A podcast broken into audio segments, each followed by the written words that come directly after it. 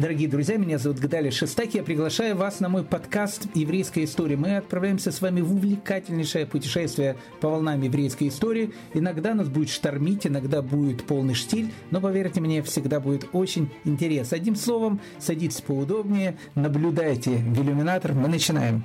Поддержать нас можно на странице Дорви, ссылка внизу. Ваш Гдали Шестак.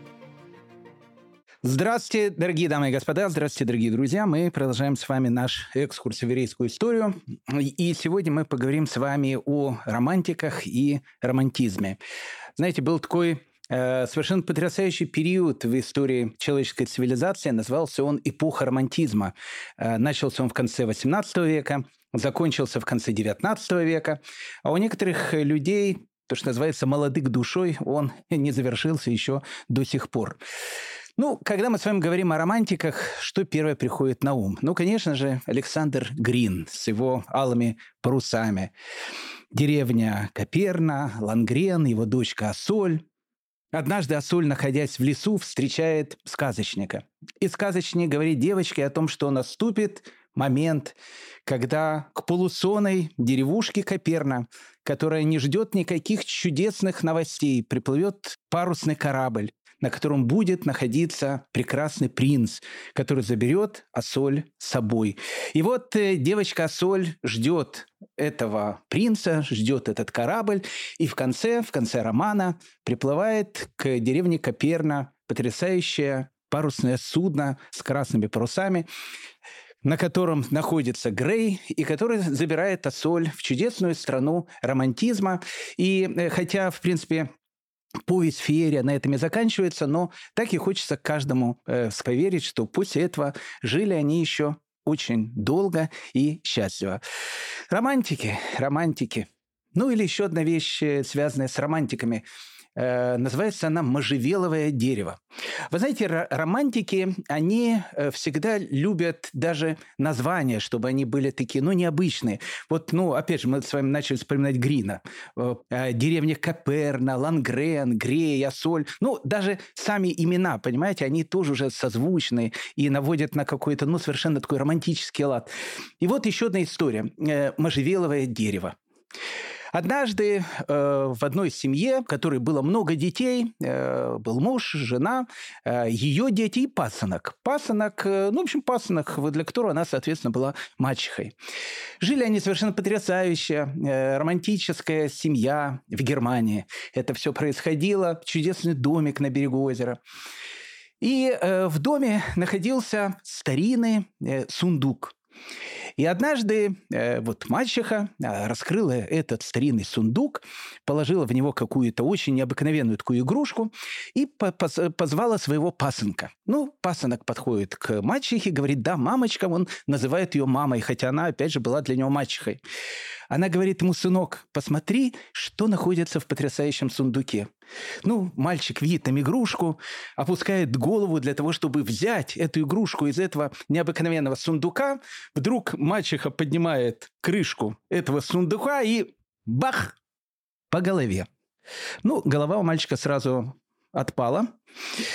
Ну, мачеха волнуется, э, ну, как все-таки голова у мальчика отвалилась. Берет веревочку и привязывает голову мальчика этой веревочкой. Ну, не знает, что делать.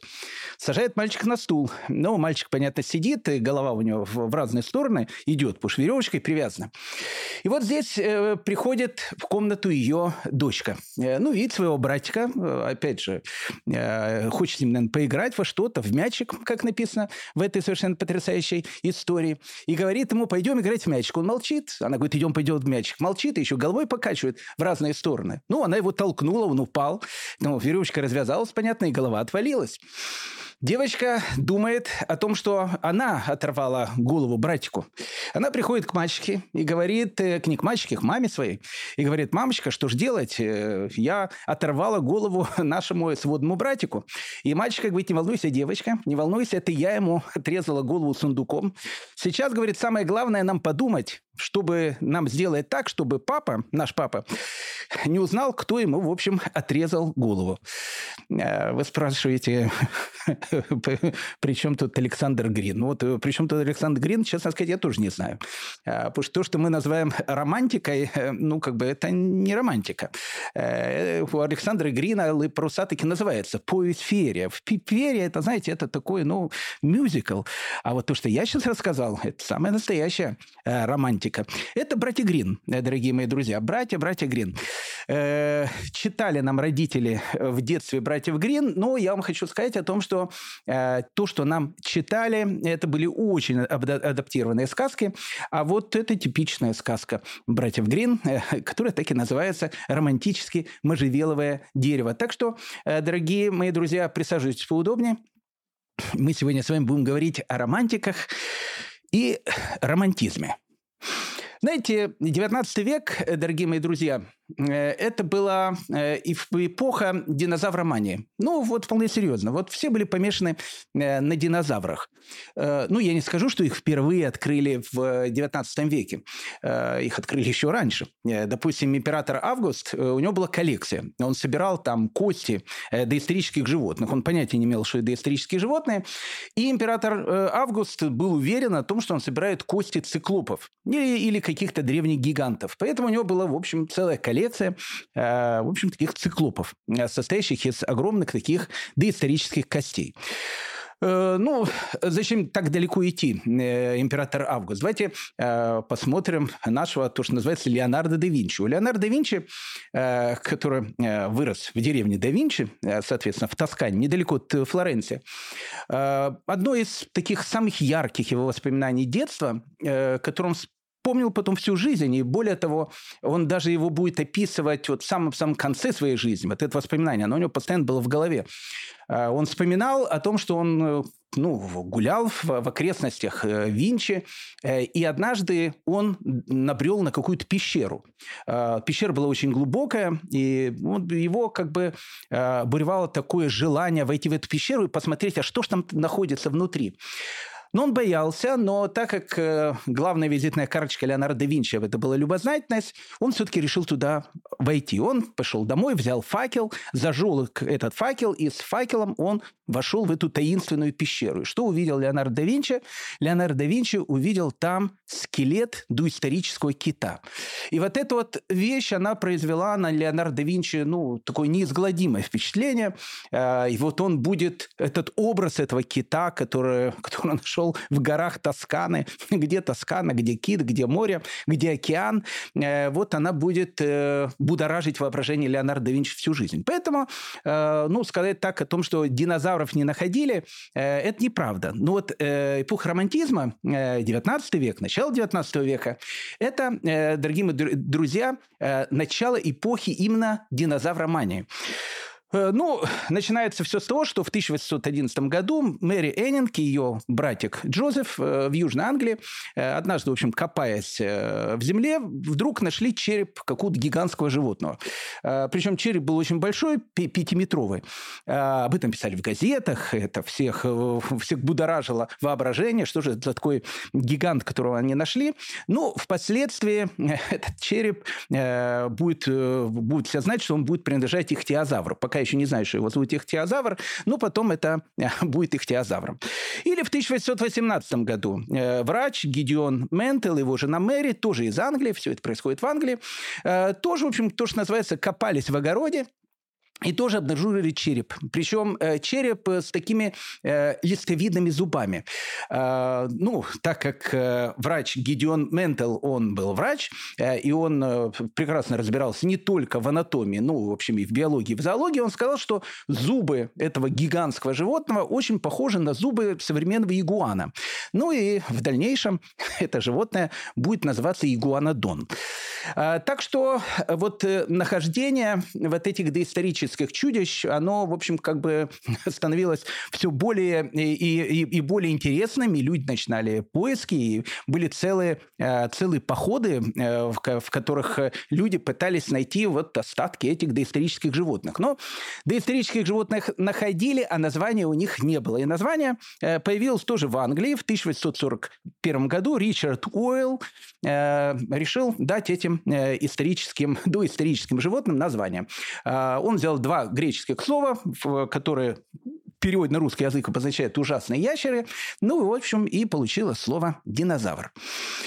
А вот так вот, дорогие мои друзья. Вы спросите, ну, при чем тут динозавры к еврейской истории? Ну, как бы, э, дорогие мои друзья, самое прямое имеет к этому отношение. Дело в том, что для э, вообще церкви э, любые чудовища, и в частности вот такие скелеты, то, что находили, они всегда были связаны с чем-то дьявольским, э, даже больше, скажем, чем-то таким сатанинским. Поэтому каждый раз, когда пытались изобразить какое-то, не знаю, олицетворение демона, э, там, сатаны и так дальше, его изображали с головой какого-то дракона, с какого-то чудовища. Поэтому чудовища, э, скелеты которых находят э, для церкви, испокон веков они всегда были связаны с демоном или с дьяволом. А эпоха, о которой мы сейчас говорим, эпоха романтизма, это эпоха бунта. Бог, он как бы провозглашает закон вечного рабства, а новая эпоха, эпоха романтизма, она провозглашает эпоху бунта, эпоху свободы. Поэтому символом этой эпохи становится дьявол или, или демон. Ну, э, ну, огромное количество произведений э, писателей-романтиков с этим связано. Э, ну, вот мы уже э, говорили с вами на прошлом нашем разговоре про Эрнста Гофмана, э, который пишет «Эликсир сатаны», э, ну, о, котором другой романтик Гейне Э, еврей, кстати, по национальности, э, Генри Гейне, сказал о том, что сам сатана не мог бы написать ничего более сатанинского, чем вот этот эликсир сатаны. Супье пишет мемуары дьявола. Ну, опять же, зачем далеко идти? Наш, наш все, Михаил Юрьевич Лермонтов, он тоже пишет демон. Почему? Потому что демон, дьявол – он становится символом эпохи. Отсюда и Гёте э, со своим Фаустом и Мефистофелем. Э, в принципе, э, между Фаустом и Мефистофелем, э, безусловно, Фауст очень трагическая фигура, но Мефистофель, он победитель, он побеждает в этой борьбе. Поэтому э, эпоха э, романтизма, которая начинается, это эпоха отрицания Бога э, и эпоха э, подражания демону, ну, или дьяволу. Э, Спросите еще раз, э, я, я слышу ваши вопросы. Э, Равгадаль, что-то не, не туда уходим, причем тут евреи?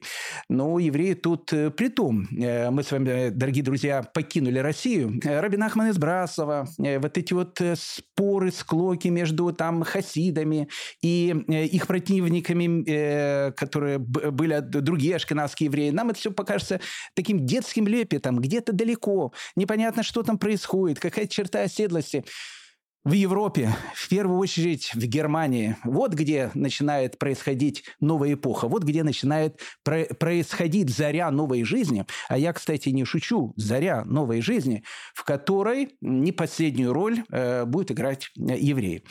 Э, ну, еще пару слов про эпоху романтизма, потому что мы с вами будем говорить про эту эпоху. Вы знаете, эпоха романтизма, э, она не только говорит о там, дьяволе, э, не только говорит о том, что э, он является как бы олицетворением этой эпохи.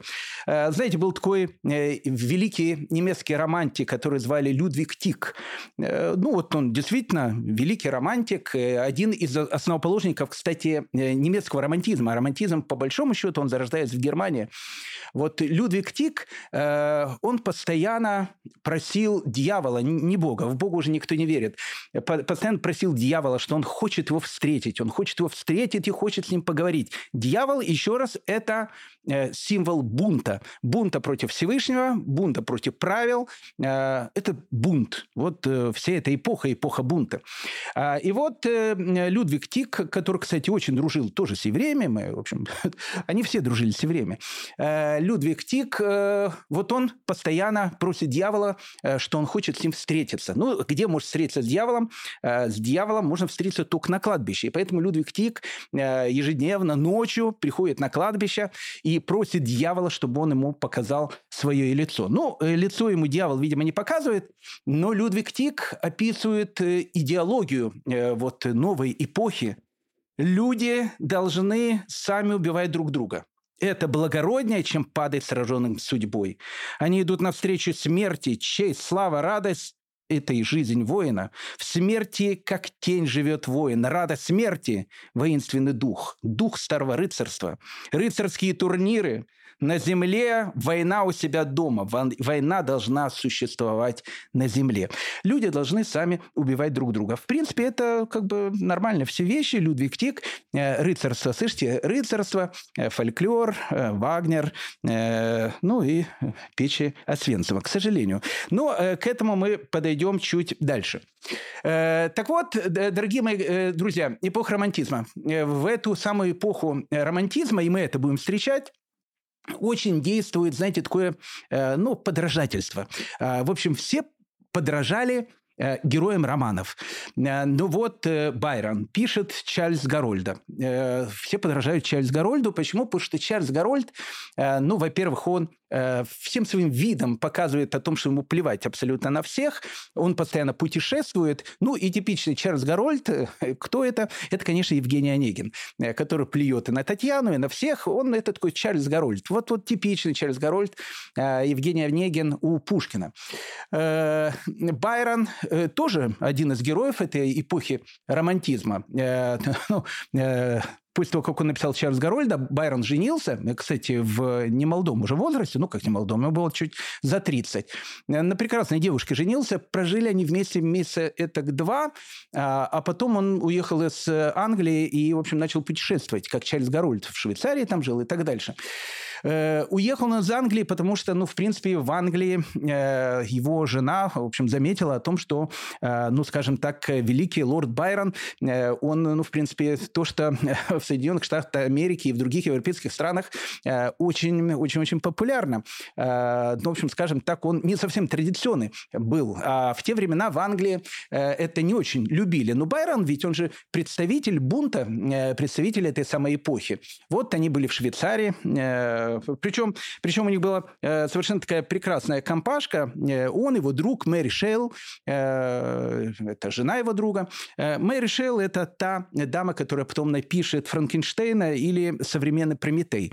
Это тоже некий символ этой эпохи. Вот они так троем, троем так они и жили на берегах совершенно потрясающего швейцарского озера. Поэтому э, бунт, бунт против всего. Э, и э, Чарльз Гарольду, да, безусловно, очень-очень многие люди подражали. Или, допустим, Гёте. Э, вот он пишет э, свои, свои, своего страдания юного Вертера. И после страдания юного Вертера, знаете, по всей Европе прокатилась волна самоубийств. Ну, в общем, как бы все там э, э подражали юному Вертеру. Поэтому, э, ну, молодой человек, до 30 лет считалось э, ну, вот, высшим таким пилотажем взять, пустить себе пулю в лоб. И, и это было очень-очень модно. Вообще в эпоху романтизма э, человек, он э, должен был выглядеть, ну, скажем так, загадочно, а лучше всего, чтобы он был чехоточным. Потому что чехотка, э, человек, который больной чехоткой, это было в тренде. Э, знаете, сейчас э, молодежь, у нее там, ну, не знаю, в тренде там, там татуировку сделает, там, я не знаю, пирсинг какой-то э, сделать. А в эпоху романтизма, э, пирсингов не было, татуировки тоже не делали. Но вот если человек, он был чахоточный, э, вот такой, знаете, худой, чахоточный, еще, прошу прощения, харкал кровью, вот это был высший пилотаж.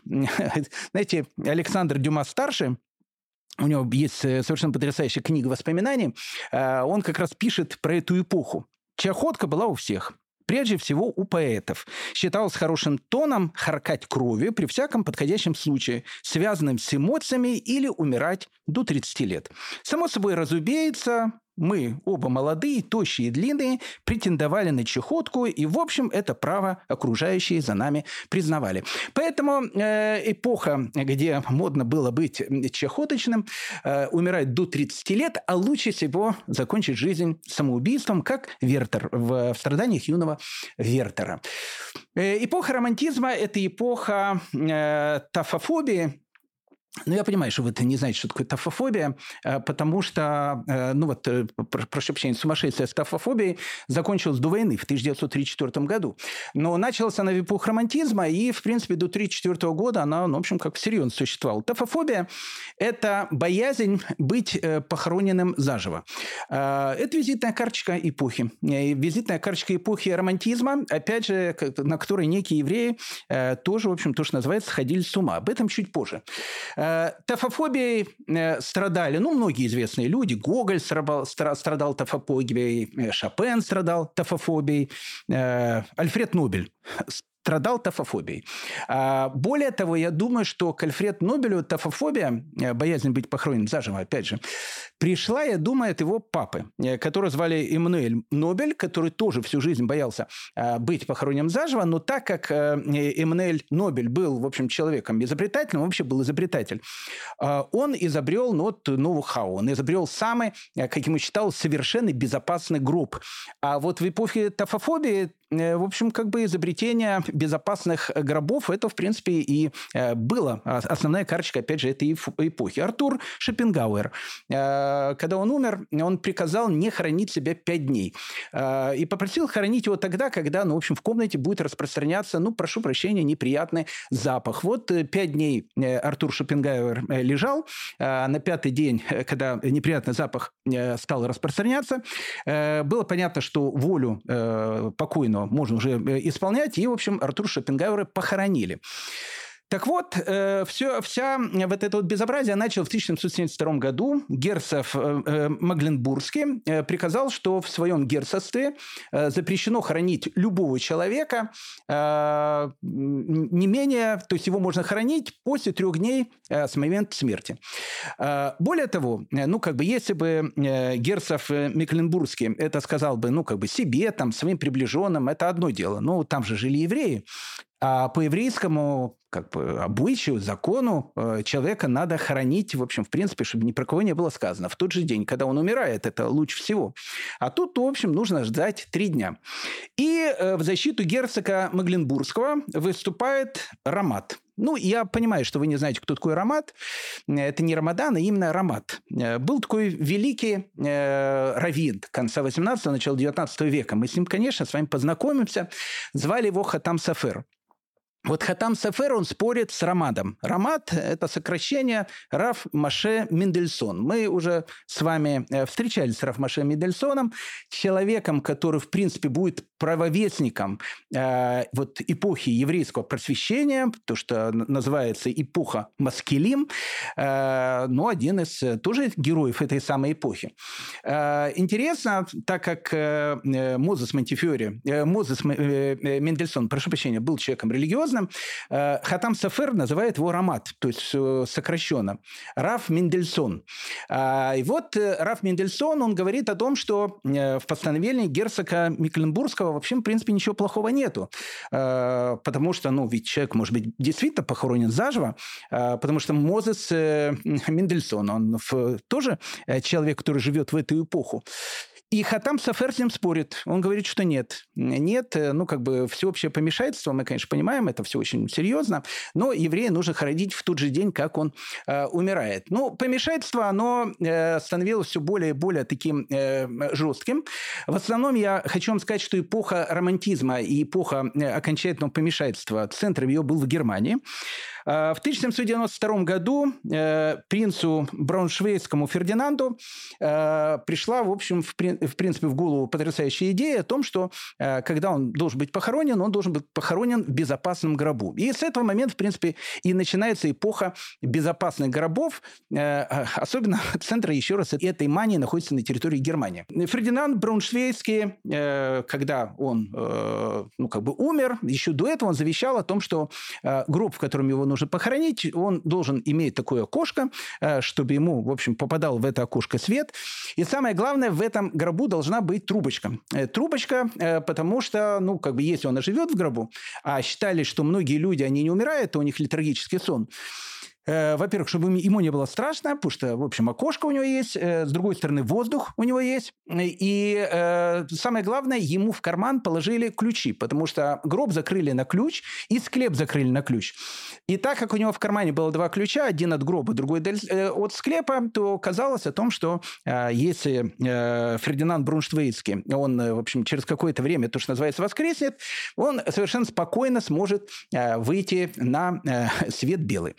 Ну, в принципе, все вот эти вот вещи, они начали развиваться, потому что если есть спрос, есть, точнее, есть предложение, то есть, значит, спрос. И в основном вот в Германии начинает разрабатывать ну, новые какие-то ноу-хау. Пастор Песпер, он предложил такое ноу-хау, а каждый тогда ноу-хау, за него просто хватались. Еще раз, с начала 19 века. Он сказал о том, что, в принципе, э, нужно придумать такой, ну, некий такой способ, чтобы к ногам э, умершего, который умирает, привязывать такую ниточку.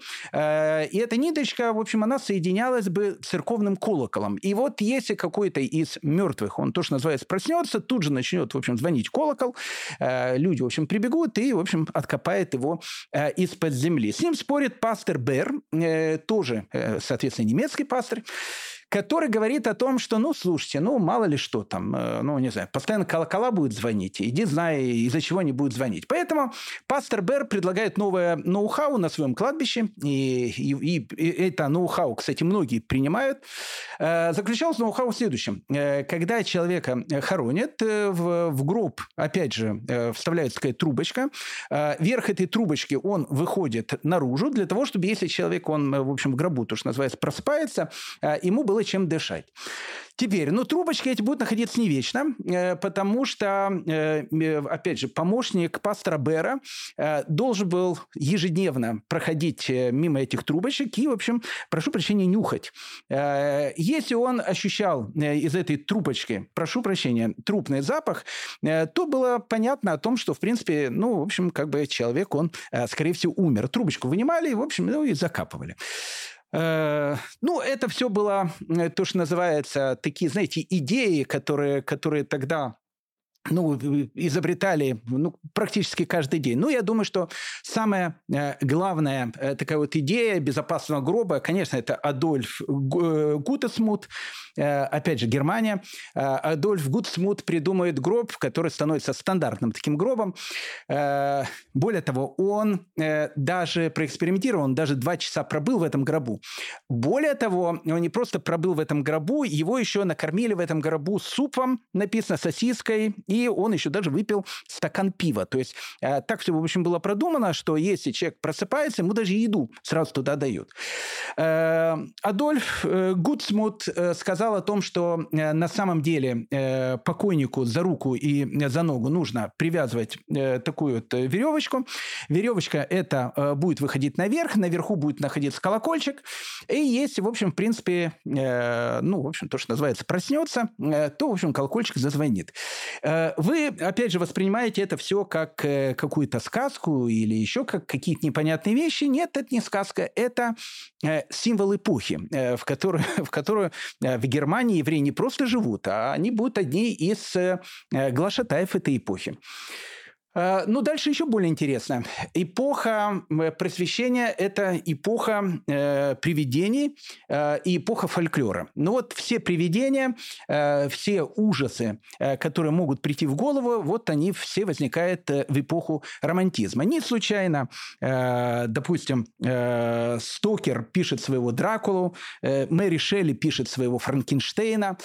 Ну, в общем, в принципе, знаете, э, эпоха, э, когда в Англии появляется э, привидение, причем в каждом доме, это был не всегда. Все это, в общем, появляется тоже в XIX веке, потому что XIX век – это век мистики и, самое главное, век любви к, опять же, к фольклору. Э, был такой э, один тут же из, э, наверное, основоположников этой эпохи, которого звали Фридрих Шлигель. Мы поговорим об этом необычном человеке и о его жене Доротее Мендельсон. Нужно сказать, что Доротея Мендельсон была дочкой, старшей дочерью того самого Мозес Мендельсона, о котором мы с вами говорили, о котором, безусловно, э, с вами тоже поговорим. Э, Доротея Мендельсон, она не просто становится женой Фридрика Шлегеля, который, опять же, немец, и который один из основоположников Ельской школы немецкого романтизма, она тоже одна из основоположников этой самой безумной эпохи. Но, опять же, так мы сказали, что в эту эпоху Э, появляется огромная мода на фольклор, начинает, э, люди начинают вспоминать действительно фольклор. А, ну и вот в эту эпоху, конечно, э, самые главные люди – это братья Грим. На самом деле у Гримов было пятеро братьев, но э, известны два – это Якоб и Вильгельм. Надо сказать, что по большому счету Якоб Грим считается отцом немецкой филологии. То есть, ну, как бы он был ученым, который действительно серьезно ученый, занимался немецкой филологией, вообще филологией всех немецких языков, много книг написал. Э, всю жизнь был библиотекарем и очень-очень э, был доволен этим, потому что у него было время писать э, свои потрясающие книги по филологии. Но вот братья Грим и Яков и Вильгельм, они начинают собирать немецкий фольклор, потому что ну, как бы эпоха романтизма это эпоха к возвращению фольклора. А, ну, как бы если, э, как сказал э, еще один известный романтик, перед тем, как он в, в дурку попал, э, это Ницше, когда он сказал, что Бог умер. Так вот, так как Бог, в принципе, умер, а теперь все, значит, бунтуют, и как бы центр всего это дьявол, то, в общем, как бы в тренде становится все очень такое языческое, страшное, ну, в общем, одним словом, фольклорное. Э, поэтому э, Якоб и Вильгельм э, Грины пишут, записывают свои сказки. Как я сказал о том, что сказки братьев Грим, ну что мы знаем? Ну мы знаем, там, не знаю, бременских музыкантов по мультику в основном. Ну, очень хорошая сказка. Ну, еще какие-то мы знаем там сказки братьев Грим. Ну, еще раз, в детстве нам читали адаптированные сказки братьев Грим. На самом деле, по большому счету, сказки братьев Грим страшные. Вот «Можжевельниковое дерево», вот типично то, что мы сказали, а, вот, э, не знаю, визитная карточка этой эпохи. А, ну или, допустим, э, известнейшая сказка «Братьев Грим, которую никогда не печатали в России, безусловно. А эта известная сказка, называется она «Вор в терновнике». Очень хорошая сказка. Э, жил да был мальчик, у которого была волшебная дудочка. Ну, тут, опять же, помните, Нильс с гусями, но это уже будет не фольклор, это уже будет произведение. А тут, в общем, как бы фольклор, мальчик с дудочкой, который, в общем, в принципе, там а, играет на эту дудочку. И когда он играл э, на эту дудочку, э, все, кто ее слышал, все танцевали. И вот однажды э, мальчик с дудочкой встречает еврея, которого зовут еврей. А, ну, я еще раз хочу напомнить и, и сказать, это очень важный тоже символ эпохи. Когда братья Грим говорят, что он встречает еврея, которого зовут еврей, а, нужно понимать о том, что слово «юде», а, которое, в принципе, на немецком языке просто, а, ну, сейчас переводится просто как «еврей», в те времена оно воспринималось как ругательство. Ну, практически как, ну, практически как, э, ну, не знаю, в Советском Союзе. Я помню, я еще маленький был, в школе учился. Э, нас э, позвали в военкомат. Ну, ну, не знаю, всех мальчиков тогда звали в военкомат. Это, не помню, восьмой класс был, седьмой. Ну, в общем, э, скажем так, еще советские времена. Позвали, значит, в военкомат. Там собралось огромное-огромное количество там всех этих, этих мальчиков. Какую-то проверку мы там проходили. Ну, в общем, ну, стандартная такая процедура. А в конце, я помню, когда там все сидели в большом зале, выкрикивали там имя, и, ну и какие-то там данные, там, не знаю, Иванов там, да, там год рождения такой-то, да, национальность там русский, да, ну все, и дальше. Ну вот э, все сидят там, выкрикивают там Иванов, Петров, там Сидоров и так дальше. Э, ну и все нормально, все беседуют друг с другом. А потом она говорит так, шестак, я говорю, да, национальность, я ей говорю, еврей. И тут такая тишина тишина, я запомнил тишину на всю жизнь. Такая тишина, и все на меня смотрят. Э, евреи-то, евреи-то тогда было ну, оскорбление, ну как, э, культурные люди, они, э, ну так, ну как, назвать какого-то евреем, это, ну, оскорбительная немножко такая вот вещь э, была в Советском Союзе. Э, такая же была вещь в Германии, поэтому, э, когда еврея зовут Юда, еврей, это уже само по себе оскорбление в Германии. Ну, в общем, мы возвращаемся к вору в терновнике. Э, в общем, мальчик встречает еврея со своей дудочкой, которого, опять же, зовут еврей. А, а там растет, растет, значит, терновник. А терновник, ну, это колючка. И э, мальчик э, садистски заставляет, э, чтобы еврей танцевал в этом терновнике, потому что он же дует в дудочку, а еврей, понятно, не может остановиться, и, в общем, он танцует в терно, терно, терновнике. Ну, в общем, ноги у него уже изодраны, кровь течет, все это описано, очень красиво так. И он кричит этому мальчику, мальчик, мальчик, я прошу тебя, все, перестань играть на дудочке. Он говорит, еврей, ты должен рассказать о том, что ты вор. Ну, еврей, конечно, рассказывает о том, что он вор, вор, о том, как он всех грабит, о том, какой он там ужасный, кошмарный. Э, ну, в конце истории э, пришли судьи, это все услышали, а, ну, его же, в общем, четвертовали, э, казнили, одним словом. Так что прекрасная сказка, прекрасная сказка вот про еврея, который, которого зовут еврей. Хочу вам сказать о том, что увлечение вот этой самой историями, которые будут называться фольклором, они потом, ну, не знаю, будут поражать Вагнера. Вагнер же тоже будет заниматься этим фольклором и так дальше. А потом это все перерастет, конечно, к идее ариства и так дальше. Но, в общем, все это плохо закончится. Но э, начало, начало этой эпохи, я не скажу, что братья Грим, они как бы придумали эту эпоху. Но, в общем, как бы они являются людьми этой эпохи. Теперь, дорогие мои друзья, э, наконец-то, наконец-то, узнав, э, в какой эпохе мы сейчас с вами находимся, на машине времени очутились, веселой такой эпохи, давайте посмотрим, что же происходит с евреями э, в Германии, потому что они нам будут очень-очень важны, потому что эти самые евреи будут одними из героев этой начинающейся эпохи, которая закончится, опять же, для еврейского народа очень-очень печально, но через какое-то количество времени. Э, в 1786 году на прусский престол а мы с вами говорили о том, что Германии как страны э, в XVIII веке нет, она появится только во второй половине XIX века э, под названием Второго Рейха. Пока на территории Германии есть огромное количество разных княжеств и есть одно королевство. Королевство Пруссии. Наверное, самое большое, со столицей в Берлине оно потом и будет то, что э, будет создавать потом, э, ну, в общем, страну, которая будет называться Германия. Так вот, в 1786 году э, на престол прусского э, королевства заходит человек, которого зовут Фридрих Вильгельм II. Ну, 1786 год – это, в принципе, конец эпохи просвещения. А, мы уже говорили про эту эпоху. Эпоха просвещения тоже эпоха атеизма, по большому счету, но э, это все-таки эпоха разума. Э, эпоха романтизма – это эпоха бунта. Э, ну, в эпоху просвещения никому не пришло в голову там э, ходить ночами и, в общем, как Людвиг Тик, и, в общем, вызывать к дьяволу, дьявол, дьявол, покажись мне. Э, ну вот тут вот, в принципе, и начинается вот эта вот новая эпоха, зарождается новая эпоха, эпоха романтизма, о которой мы с вами сейчас говорим. Ну, в принципе, в 1786 году, так как э, Фридрих Вильгельм II был, э, ну, очень таким, то, что называется, прогрессивным королем, э, он хотел, в общем, чтобы в Германии все было очень-очень прогрессивно. Э, и одним из первых своих указов действительно он отменяет, э, ну, страшно это унизительную вещь, которая была у евреев в Германии, которая заключалась в том, что когда еврей заходил в город, он должен был всегда пройти через ворота, через которые проводили скот, и должен был заплатить себя как за скот.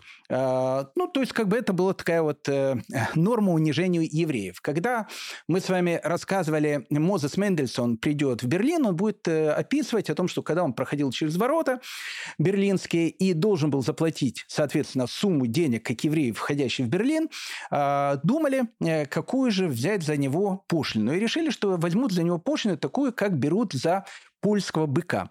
А, поэтому Мозес Мендельсон платил за себя как за польского быка. Ну, если человек был таким щупленьким, мог, э, в общем, и за овечку э, сойти, тогда, в общем, соответственно, платил меньше. А, так вот, Фридрих Вингельм II э, был то, что называется таким, ну, человеком очень-очень прогрессивным, и он отменяет вот это вот унизительное правило. Он считал, что в просвещенный век, ну, не может быть таких вещей. Более того, Фридрих II, э, Вильгельм, э, решает, что, в общем, как бы с евреями нужно сделать какую-то реформу в Германии. Сейчас я хочу сказать одну очень важную вещь. Э, ну, на самом деле, очень важную вещь. Э, вот мы с вами говорили про Россию. Э, евреи там живут в черте оседлости, там, ну, в общем, много там происходит несправедливости, которые там происходят. Ну, как бы мы это говорили и будем говорить. Я вам хочу сказать такую вещь, что, э, в принципе, евреи в России э, в тот момент, евреи в России, жили э, в тысячу раз более свободно, чем они жили в прогрессивной в Германии. Дело в том, что Фридрих Вильгельм II, он, опять же, э, он созывает специальную такую комиссию, которая будет э, заниматься идеями, как нужно сделать так, чтобы евреи, они, в общем, ну, начали жить нормальной жизнью. Может быть, когда-то им даже можно будет дать гражданство. Ну, когда дать гражданство? Когда евреи перестанут быть евреями. Это было, ну, как бы абсолютно понятно, это была визитная карточка этой эпохи. Евреи должны стать немцами, они должны забыть о том, что они евреи, и тогда уже может быть, можно будет с ними э, говорить о гражданстве. В принципе, э, ну, как бы тот э, то, ту записку, которую ему дает эта комиссия, которая занималась о том, как сделать жизнь евреев в Германии более счастливой, она, в общем, заканчивает словами.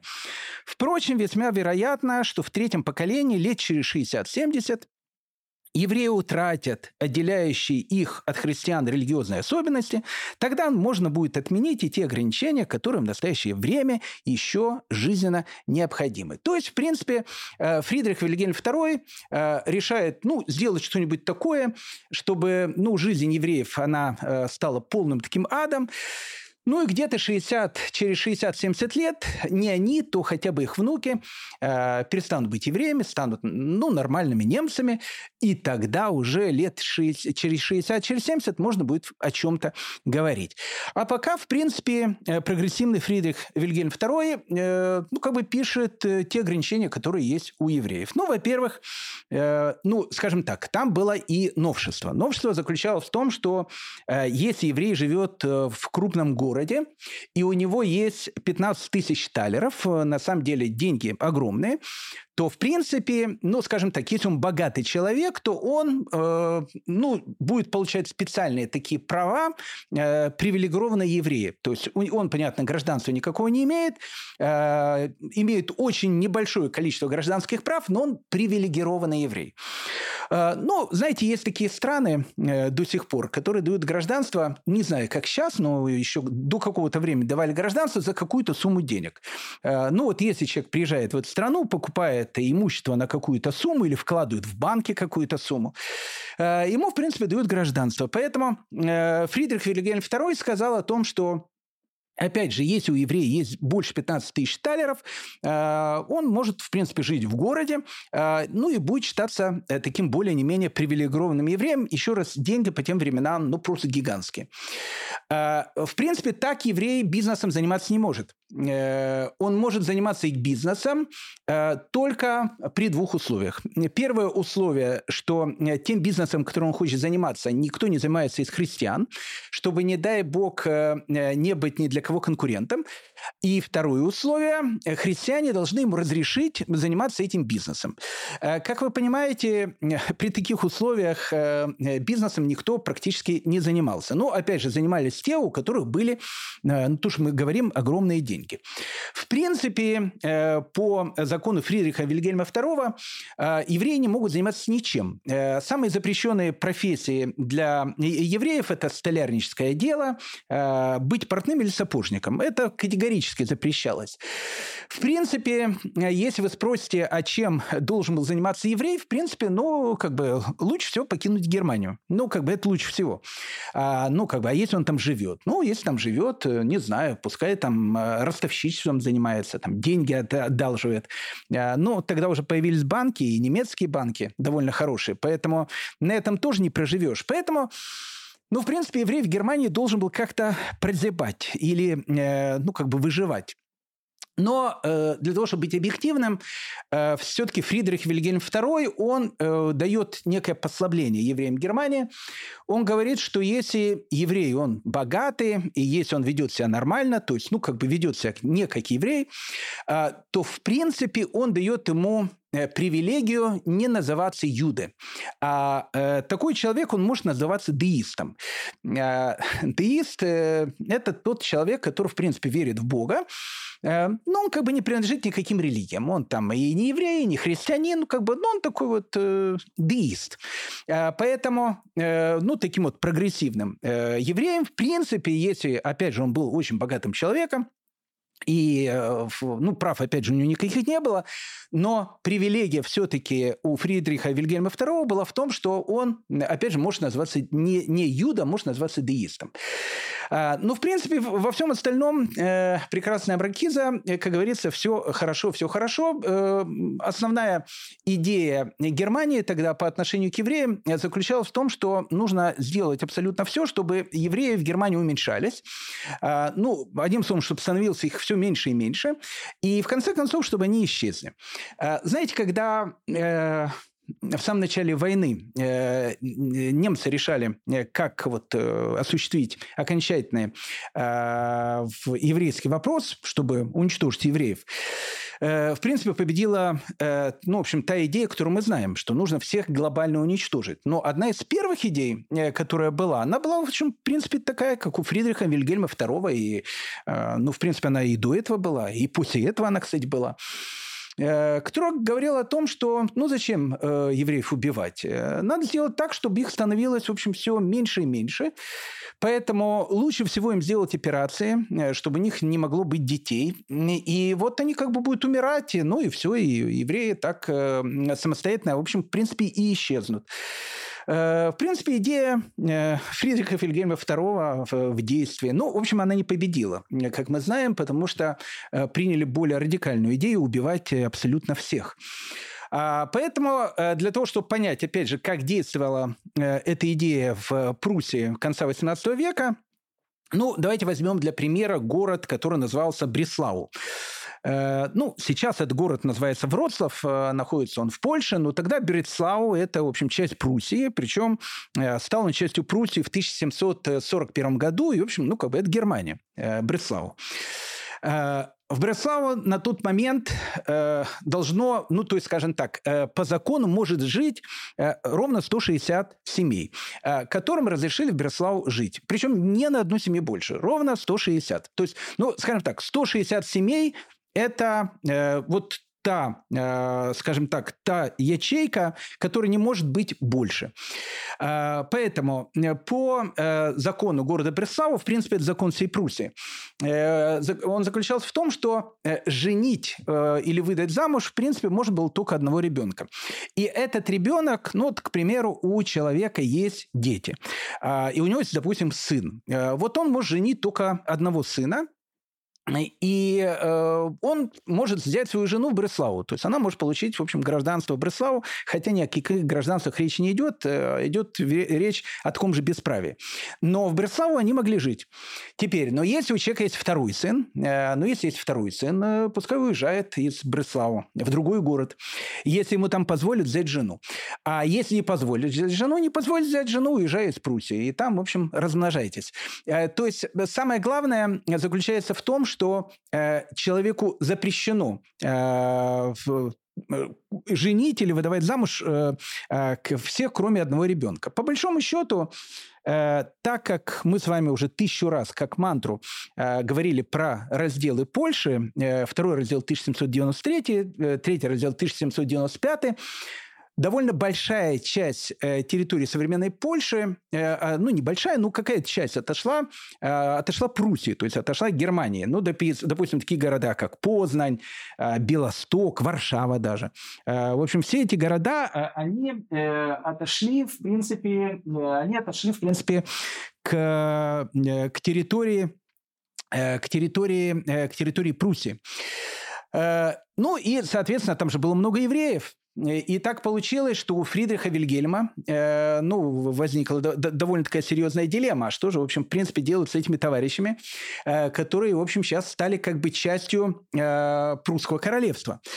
Поэтому Фридрих Вильгельм II, который страшно боялся размножения евреев, которые, ну, еще раз, он боялся всех этих вещей, он сказал о том, что по закону э, гражданами Пруссии, не гражданами, гражданами они не могут становиться, но, в общем, э, те, которые могут жить на территории Пруссии, э, евреи Польши, э, могут быть только те, э, которые э, до присоединения, э, в общем, оседло там жили, то есть то, что называется, у них был там дом и так дальше.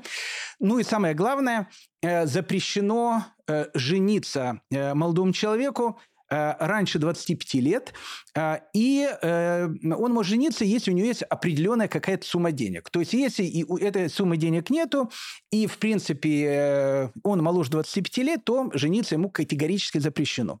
Но, как вы прекрасно знаете, в те времена люди не часто доживали до 25 лет, поэтому, в принципе, идея сокращения еврейского населения, ну, в общем, она как бы принималась и э, в присоединившейся Пруссии. Ну, в общем, как бы так жили э, в Пруссии в начале эпохи романтизма. Но в городе-герое Берлине живет э, довольно большая еврейская община э, людей, которые, в принципе, в эту самую эпоху э, все меньше и меньше себя начинают ощущать евреями, и все больше и больше себя начинают ощущать немцами. В принципе, одним из, ну, не знаю, правовестников этой эпохи был человек, которого звали Мозес Мендельсон. Ну, еще раз, мы знакомились с этим человеком, мы обсуждали и говорили о его биографии, Э, ну, безусловно, э, ну, человек он был талантливый, э, человек он был религиозный. Всю жизнь, кстати, он был религиозным евреем, ортодоксальным евреем. Ну, вот у Мозеса Мендельсона и у его друга, немца Лессинга, вот у них была какая-то идея, которая заключалась в том, что евреи, они должны начать сближаться с немцами. И немцы должны, ну, то, что называется, с распростертыми руками принять евреев в свои объятия. А евреи должны, в общем, обнять немцев а, тоже в свои объятия, чтобы наступил мир, дружба, а, там, сосиска, я не знаю, в общем, что должно наступить. В общем, эпоха такого всеобщего братства, а, там, равенства и так дальше. Но, в принципе, э, и Лессинг, и Мендельсон, э, они считали о том, что, безусловно, конечно, Э, тогда ну, многие вещи, которые есть э, у евреев, э, они должны быть, ну, скажем так, убирать. Еще раз, Мозес Мендельсон не был реформистом. Реформистом, основоположником реформиста становится ближайший ученик Давид Фриндлер. Мы сейчас поговорим об этом человеке. Вот он становится ну, родоначальником реформизма. У него не было идеи реформизма, потому что он был, в принципе, еще раз, ну, таким ортодоксальным человеком. Но э, идея в том, что, ну, как бы, ну, что-то, чем-то нужно жертвовать, ну, как э, для того, чтобы сблизиться с братским немецким э, народом, с обществом, нужно, в общем, все больше и больше начинать походить на немцев. Так вот, если у э, Мозес Мендельсона э, это все было, э, знаете, такая, как, опять же, мы вспоминали Гёте, Фауста, «Остановись, мгновение, ты прекрасна». То есть он, э, ну, как бы у него это было некое романтическое Э, в смысле эпохи, в смысле романтическое, романтическое некое э, видение будущего, э, то, в принципе, жесткая правда жизни показала совершенно другую вещь. Э, у Мозеса э, Мендельсона у него было шестеро детей. Четверо из них крестились. Э, ну, как бы это факт. Э, более того, интересно, что в середине XIX века говорят, что в Германии проживало 56 потомков Э, Мозеса Мендельсона, из которых евреями был только 4 человека. То есть через 50 лет после смерти э, Мендельсона из 56 его потомков только четверо э, оставались евреями, все остальные уже были давно христианами. Так вот, э, в эту самую эпоху, э, эпоху э, начинающегося романтизма, эпоха бунта, эпоха, когда, опять же, те же самые евреи Берлина говорят о том, что хотим, в общем, там, свободы, равенства, братства, весь, вся вещь, которая есть с иудаизмом, их уже давным-давно, в общем, как бы начал напрягать. Э, наоборот, они бы, опять же, э, упали бы в объятия братскому немецкому народу. Э, но вот законы, которые, опять же, были у Фридриха Вильгельма и после него, ну, как бы, ведь они касались всех евреев, и, соответственно, они касались берлинских евреев, э, которые уже на евреев мало были похожи. А, и вот в 1798 году э, берлинские евреи, они пишут э, такую специальную записку, в котором говорят о том, что мы очень просим нашего короля и просим наше правительство, ну, делать какое-то, господа, различие. Но различие нужно какое-то делать. Есть какие-то темные массы. Ну, вот, ну, не знаю, то тоже называется там религиозные там фанатики и так дальше. Ну, э, смотрите, правительство может быть право. Э, там нужно э, отменять и равинские суды, нужно там делать так, чтобы они изучали какие-то светские предметы в школах. Там. Ну, многие все вещи для того, чтобы их, в конце концов, ассимилировать. Ну, это понятно. Но мы-то уже ассимилированы. То почему тогда, в принципе, ну, как бы нас должны равнять с, с этой темной массой, а это является несправедливым? Киевом. А, ну, надо сказать э, о том, что, в принципе, правительство э, дало берлинским евреям ответ. Ну, очень такой демократический ответ, в котором говорили, что мы понимаем, что в тех антиеврейских законах, которые есть, есть ну, какая-то определенная жестокость. Но в принципе, в принципе, э, правительство наоборот хочет хорошо, что было для евреев. Э, пишет в этом вот ответе э, берлинской общине. Правительство не может так поступить. Ну, так поступить, именно дать права ибо эти законы связаны с целой политической системой, цель которой – охранять христианское население от неудобств, связанных с принятием в ее состав граждан еврейской нации, при ее обособленности, национальной ненависти, особой иерархии и порядке воспитания. И хотя при этом часто страдают и невинные евреи, имеется в виду, ну, в общем, э, берлинские евреи, правительство не может отменить репрессивные законы до тех пор, пока не последует общее коренное улучшение в еврействе. Именно дальнейшее сохранение этих законов может дать евреям толчок к работе в правильном направлении реформы, дабы они могли удостоиться полного уравнения с прочими гражданами нашей страны. Ну, то есть, в принципе, э, ответ был берлинской общине дан однозначный. Э, смысл всех притеснений э, заключается только в том, чтобы евреи перестали быть евреями. Ну, вот новая эпоха. Новая эпоха. Тут, в принципе, евреев уже никто не загоняет быть христианами. Если еще лет так, там, 200-300 назад, в Средневековье, Э, ну, готовы были сделать только все, э, чтобы евреи перестали быть евреями и стали христианами. Нет, в новую эпоху всем уже плевать, кем они будут, э, пусть, пускай будут дуистами. Самое главное, чтобы они перестали быть евреями. То есть новая эпоха, ну, в принципе, идея говорит одно и то же. Главное, чтобы просто перестать быть евреями, но уже без религиозной какой-то подоплеки. Ну, конечно, э, и Давид Фриндлендер, э, который еще раз э, ну, является одним из руководителей этой самой берлинской общины, еще раз ближайший ученик Мозеса Мендельсона. Мос Мендельсон, хочу еще раз подчеркнуть, был религиозным человеком. Давид Фридлендер, его ученик ближайший, он, кстати, не крестился, это нужно отдать ему должное, но он будет являться, в принципе, одним из отцов э, основателей реформистского движения в иудаизме. Э, если вы будете читать про реформистский иудаизм, э, вы обязательно увидите, что один из отцов-основателей – это Давид Фридлендер, с которым мы сейчас с вами, ну, то, что называется, на одной ноге и познакомимся. Э, ну, после того, как э, было понятно о том, что правительство не собирается э, никаким евреям, которые, опять же, находятся на территории, на территории Германии, не давать, в общем, никаких совершенно гражданских прав и так дальше, ну, тогда Давид Фридлендер и, в общем, прогрессивная часть берлинской общины решил пойти на крайний шаг. Э, одним из таких, скажем, либеральных э, священников в Берлине тогда был пастор, которого звали пастор Тейлер. Он считался таким полным либералом.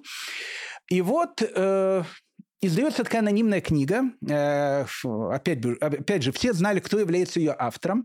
Э, все знали о том, что автор ее Давид Фриндлендер, хотя, опять же, э, авторство свое он не написал. Вот на этой брошюре она называлась «Послание к обер консисторскому советнику пастору Тейлеру от некоторых отцов семейств еврейского вероисповедания». И вот Давид Фридлендер э, и другие э, берлинские евреи пишут пастору Теллеру, э, ну, как бы целое такое воззвание с вопросом. Они говорят так, мы отошли от иудаизма. Ну, как бы иудаизм – это все мракобесие и все эти вот вещи, но это все, все совершенно понятно. Но по большому счету, ну, как бы мы представители уже другой эпохи. Это эпоха романтизма. Эпоха романтизма – это эпоха, это, это теистическая эпоха бунта. Э, поэтому, понимаете, э, ну вот э, христианская идеология о том, что у Бога есть сын и так дальше – ну, она, мы ее тоже не можем принять. Ну, потому что, ну, как мы и от иудаизма ушли, и теперь сюда, значит, пришли и так дальше. Но так как мы понимаем о том, что, э, в принципе, ну, нету другого пути э, у, у нас стать ну, вот настоящими немцами, э, кроме того, что всем нам надо креститься, поэтому мы спрашиваем у пастора Теллера э, следующий вопрос. На самом деле наглый такой вопрос был. Э, ну вот мы станем, допустим, протестантами. Скажите, пожалуйста, вот что мы должны будем как протестанты соблюдать? Ну, то есть, как бы, можем ли мы быть э, протестантами, э, которые, скажем так, не будут верить в Иисуса, э, не будут верить в его, там, не знаю, богодан, богоданность, но мы готовы ходить в церковь, ну, не знаю, там, готовы, ну, жить как протестанты настоящие. Но единственное, что мы спрашиваем, можем ли мы перейти в протестанство, э, ну, не ради религии, а ради то, что называется получения э, гражданских прав. Э, такая вот вещь тогда в Германии было названо сухое крещение. Интересный такой вот термин, действительно, сухое крещение. Для того, чтобы креститься, нужно кого-то окунуть в воду. А они говорят, а можем ли мы креститься, не окунаясь в воду, то, что называется принять сухое крещение. Ну, э, надо сказать и отдать должное пастору Теллеру, э, что пастор Теллер при всей своей либеральности, э, он все-таки сказал о том, что он сказал, господа, э, ну, опять же, эпоха уже новая. Тут уже нету, понимаете, как в старые добрые времена. Э, когда-то вот еврей хочет стать христианином, это же счастье э, со слезами на глазах. У пастора Теллера он все-таки либерал такой, демократ. Э, как бы он говорит, смотрите, ребят, ну, я понимаю, о чем вы говорите. Я понимаю, что вы хотите гражданские права. Я, может быть, тоже считаю, что это, что это ну, как бы неправильно, что у вас этих нет гражданских прав. Ну, я же пастырь, я же, ну, как, ну, вы у меня спрашиваете, э, можем ли мы стать христианами, не веря в Иисуса. Ну, ну, как я вам могу это сказать? Если вы хотите стать протестантом, ну, пожалуйста, ну, у вас будет, скорее всего, гражданские права. Ну, становитесь уже протестантами настоящими. Ну, как бы, ну, верьте в Иисуса там. Ну, все эти вот вещи. Такие вот вещи, знаете, эти еврейские штучки, то есть мы это возьмем, это не возьмем, ну, так оно не пойдет.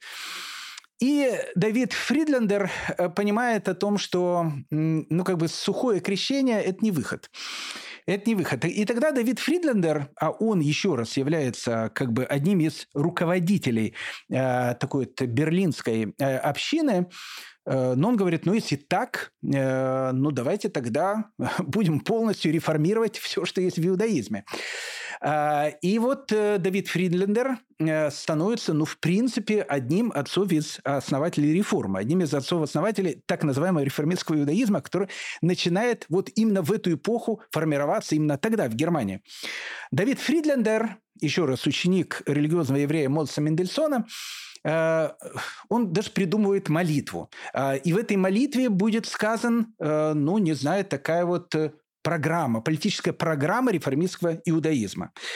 Я молюсь о благоденствии для всех моих соотечественников. Обратите внимание, я молюсь э, о благоденствии для всех моих соотечественников. То есть все мои соотечественники – это немцы, евреи, в общем, молюсь за всех.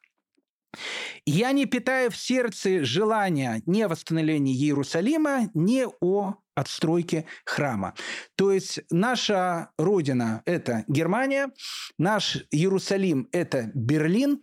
Э, не нужно нам никакой Эрцрель, никакого Израиля, не нужно нам никакого храма. Э, наши братья – это наши, в общем, соотечественники немцы, потому что мы тоже являемся частью этой э, великой нации.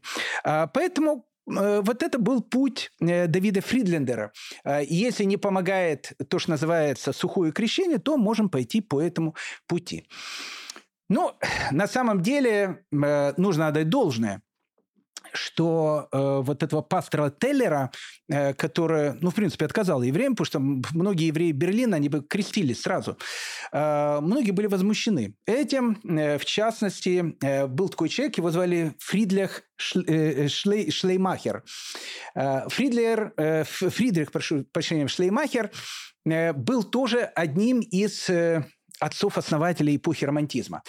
Э, Фридрих Шлеймахер был один из ну, не знаю, самых таких почитаемых и, и часто посещаемым э, человеком, который посещал все еврейские салоны Берлина. Мы э, будем говорить с вами о том, что все э, салоны, которые как раз и будут проповедовать вот эту эпоху романтизма и так дальше, это будут еврейские салоны. Поэтому Фридрих Шлеймахер, у, него было действительно, действительно вот была ненависть к иудаизму. То есть он иудаизм, ну, тут ненавидел всей, всеми фибрами своей души. Но не, не ненавидел не потому, что он был там христианином, христианином. Он был э, ну, представителем эпохи э, романтизма. Он ненавидел иудаизм, который его друзей, э, ассимилированных евреев, отделяет от братского немецкого общества. Поэтому он считает о том, что пастор Теллер поступил ну, абсолютно ужасно, потому что причем тут это протестанство? В это протестанство уже никто не верит. Пускай, ну, пускай они формально пройдут там крещение, пускай они формально станут протестантами, но как как бы э, ну, он считал, в общем, в принципе, э, и прогрессивного пастора Теллера мракобесом. А интересно, что э, Фридлих Шлеймахер, который дружил со многими-многими евреями, действительно дружил с евреями, ну, такими же, как и он, а, он был, ну, человеком, который разработал э, романтическую философию. А вся эта романтическая философия, она в, ну, в свое время поразила Вагнера. Э, вот э, Рихард Вагнер, э, любимый композитор Гитлера, э, ну и, в принципе, один из провозлевестников Третьего Рейха, э, Фридер, э, вот Вагнер, э, он будет воспитываться на идеях Шлеймахера.